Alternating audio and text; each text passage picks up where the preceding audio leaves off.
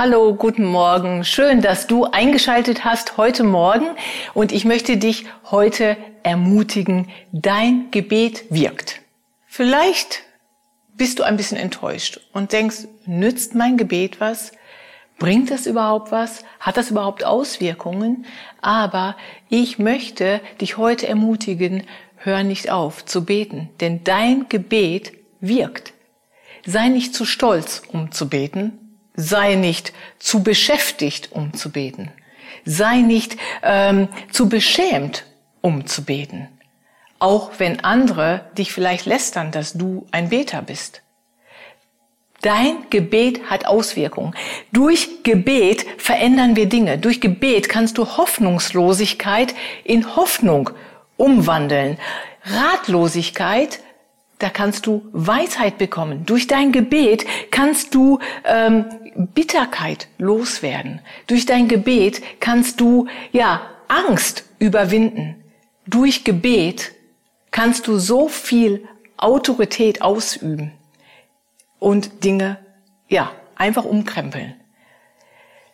Du denkst vielleicht, ach, das ist schwierig oder der ist schwierig. Fang an, für dich zu beten und du wirst verändert. Aber du kannst auch für andere Menschen beten und sie werden, ja, diese Auswirkungen als Gebetserhörung vielleicht spüren und erkennen. Aber Gebet ist nicht eine Wunschliste. Gebet ist nicht, äh, ja, das ist meine Wunschliste, die ich jetzt heute Gott vortrage, dass ich das bekomme, wie Kinder eine Wunschliste an Weihnachten schreiben vielleicht, sondern Gebet ist eine Waffe. In ähm, Epheser 6, Vers 12, da lesen wir, es ist die Waffenrüstung, die geistliche Waffenrüstung, und da steht, dass wir nicht gegen Fleisch und Blut kämpfen, sondern gegen Mächte und Gewalten. Also, wir kämpfen nicht im Gebet gegen Menschen, sondern wir ja, gegen Mächte der Finsternis können wir angehen. Und damit kann eben Angst und Bedrückung und solche Dinge können wir äh, ja zurückweisen, weil das Gebet eine Waffe ist. Und ich möchte dir einen ganz wunderbaren Vers noch zum Schluss mitgeben. Der steht in 1. Johannes 5, Vers 14 und 15.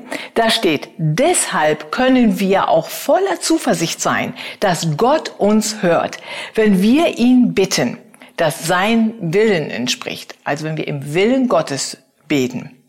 Und dann Vers 15. Und wenn wir wissen, dass er uns bei allem erhört, was wir ihn erbitten, können wir auch sicher sein, dass er uns das Erbetene gibt, so als hätten wir es schon erhalten.